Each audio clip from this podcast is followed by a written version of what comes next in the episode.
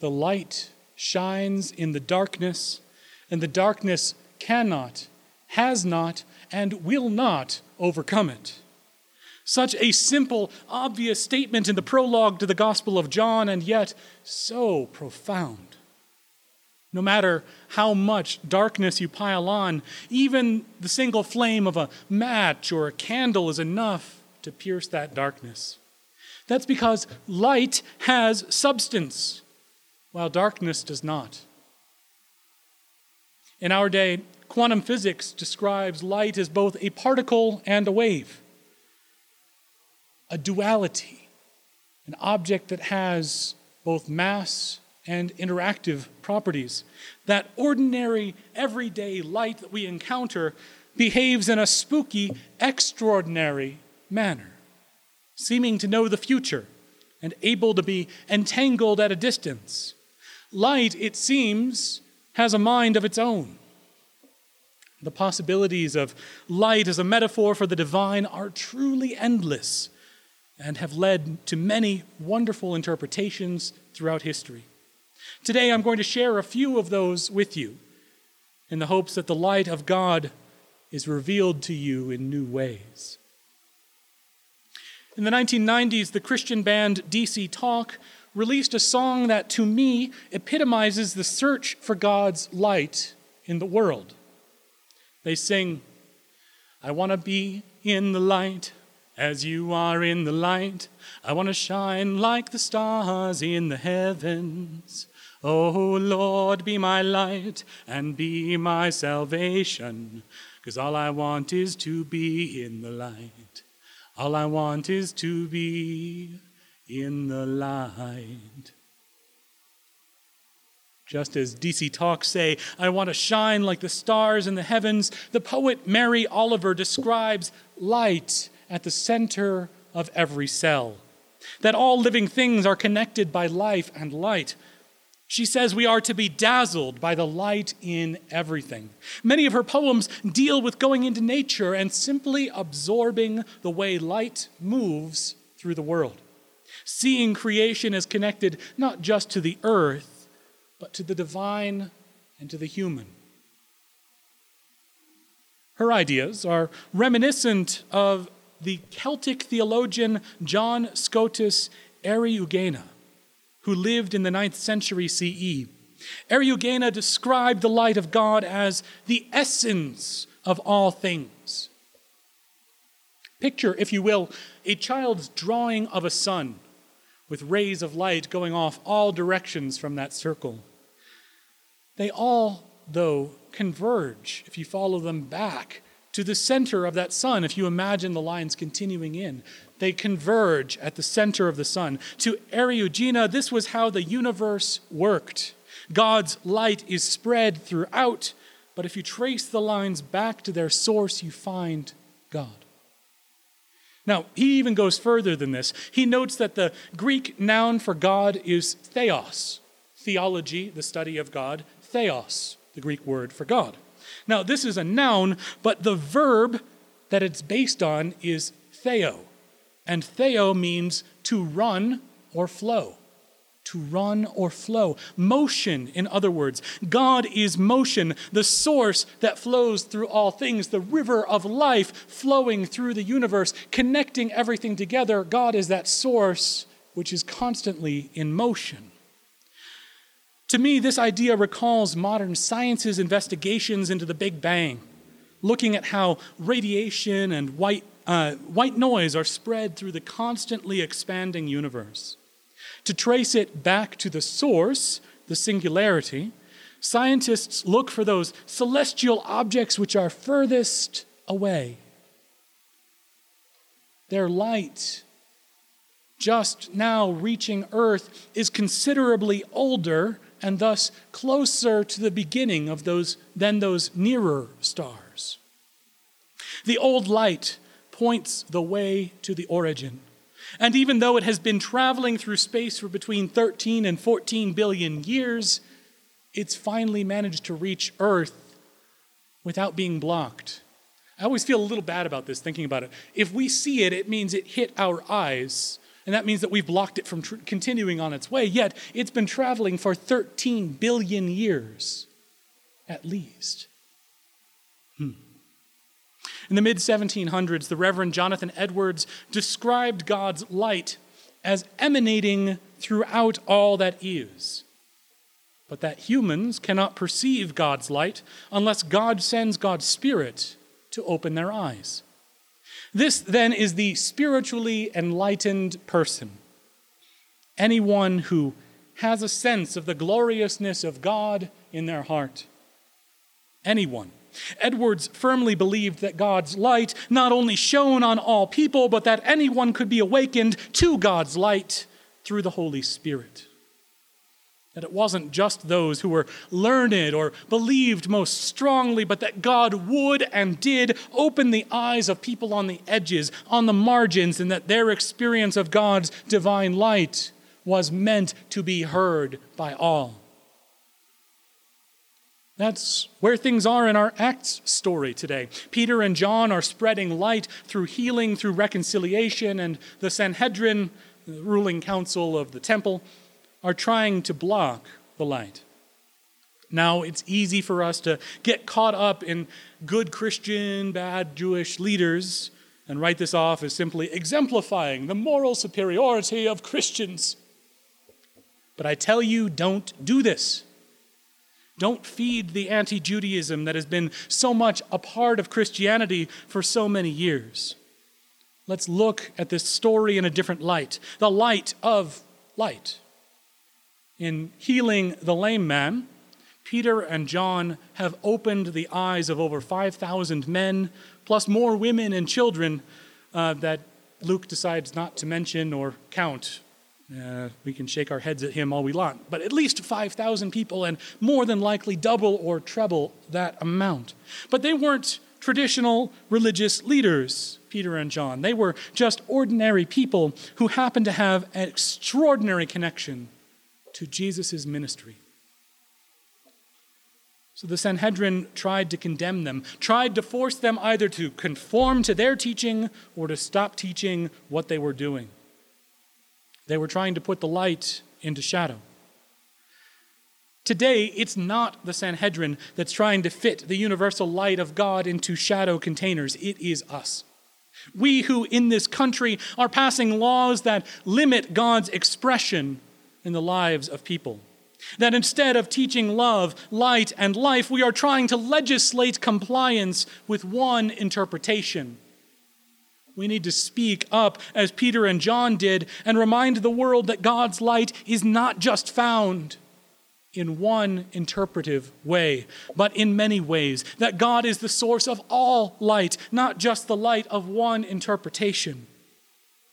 Indeed, that's an argument that is not new. It has been made for centuries. In 1848, for instance, the Reverend Horace Bushnell, a Congregationalist minister, argued that all forms of Christian faith contain partial truths that need to be seen as equally true.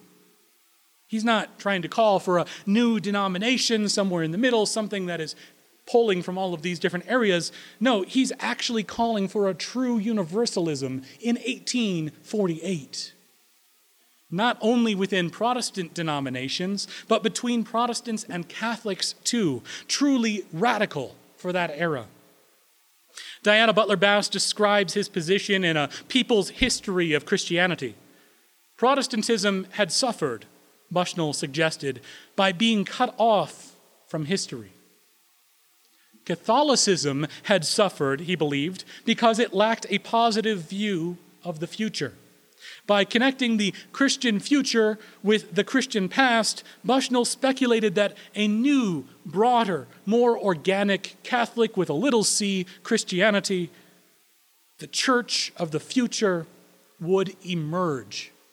Would emerge, talking about emergent churches 150 years before that term became popular. In this process, Bushnell believed the light of truth would be revealed. We simply require it of all Christians to look for the truth, he wrote, and the truth only. And if we require them to look beyond themselves and across their own boundaries, we see not that there is anything specifically frightful in this, if they look for nothing but the truth. Or if we prepare a previous conviction in their minds that there is somewhat of truth in all Christian bodies, does anyone doubt that there is? We recognize the great principle that truth is a whole and is to be sought only as a whole anywhere, everywhere, and by all means. For Bushnell, then, this light of God could be seen as truths shared among Christian groups. Now, in stating this, Bushnell was actually unconsciously limiting, limiting the work of an earlier Catholic theologian, Juana Inez de la Cruz, a nun in Mexico City in the late 1600s. Juana Inez taught herself to read by the age of six and had to be restrained from her grandfather's library. I love this little detail. She had to be restrained from going to her grandfather's library in order that she could do the chores on the ranch ahead of time. She devoted herself to study and decided that it was more important to read widely and write poetry and carols and plays than to be married which is why she joined the convent. Juana Inez worried church authorities in her day, much like Peter and John worried the temple authorities in their day, and they sought to silence her prodigious output of writings, as well as her broad base of research. She argued that her studies were necessary to understand the eminence of sacred theology known as the Queen of the Sciences in Catholic circles in her day. The Queen of the Sciences, theology. She asked, How can one who has not mastered the style of the ancillary branches of learning hope to understand the Queen of them all?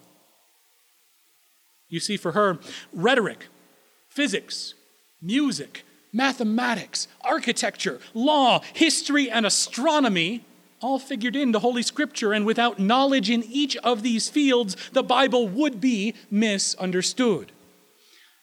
In sum, the question is how to understand the book which takes in all books, and the knowledge which embraces all types of knowledge, to the understanding of which they all contribute. Juana Inez, you see, believed that learning from the secular world led to the light of Scripture being more visible. That prayer and study go together, and they lead to the illumination of the mind. Unlike Bushnell, she didn't limit God's light to only explicitly Christian sources, but looked for connections between the secular truth and the Christian light. And you know, Juana Inez de la Cruz was not the only person in her era encouraging people to look for God's light beyond where it had been traditionally sought. As the pilgrims arrived in Plymouth Colony, they remembered the words of their spiritual leader, John Robinson, who unfortunately passed away before the journey to the New World. Edward Winslow, the governor of Plymouth, recalled Robinson's words to them.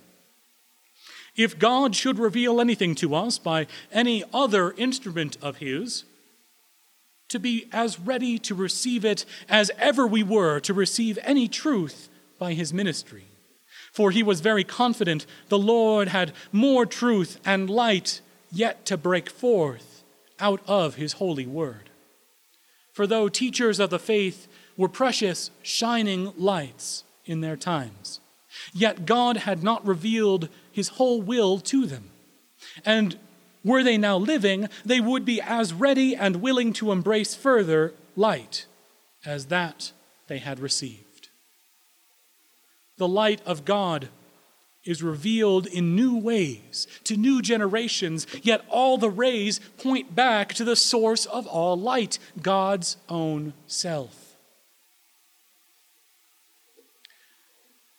Based on Robinson's words. In the mid 1800s, a hymn was written. And I happen to have that here. I don't have the music, so I'm going to read the lyrics to one of the verses to you. And uh, Give me a moment here. I didn't put this in the other script. there we go. Okay, this was written by Congregationalist hymn writer George Rawson uh, between 1807 and 1889. The title, We Limit Not the Truth of God. We limit not the truth of God to our poor reach of mind by notions of our day and sect, crude, partial, and confined that universe, how much unknown, that ocean unexplored, for God hath yet more light and truth to break forth from the Word. Eternal God, incarnate Word, Spirit of flame and dove, enlarge, expand all living souls to comprehend your love, and help us all to seek your will with wiser powers conferred. O God, grant yet more light and truth to break forth from the Word. I love the words of that hymn, calling us to look for God's more light in the world. And in fact, the Presbyterian organization, More Light Presbyterians, get their name from this hymn, get their name from this sermon. They are a group that's advocating for LGBTQ rights in the church and especially in the ministry.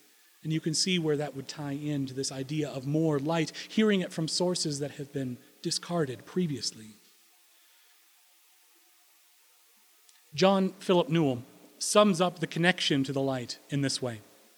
We are invited to pay attention, to see the light that is at the heart of this moment and every moment, to know that we are full of light and can shine. And when the time comes to let it go, to let go of even our most cherished embodiments of light. But above all else, we are to love the light and keep giving ourselves to it. Whether you love the light as revealed in nature, like Mary Oliver, or you love the light as the essence of all things, like John Scotus Eriugena, or the light available to all whom God chooses, like Jonathan Edwards, or the light in the harmonies of different truths, like Horace Bushnell, or the light in all the works of the secular world, like Juana Inez de la Cruz, or the light that God is revealing to new generations, like John Robinson. The light of God is available to you. The light of God is available to you. And it is the source of all life and all love in the world. May you be in the light as God is in the light.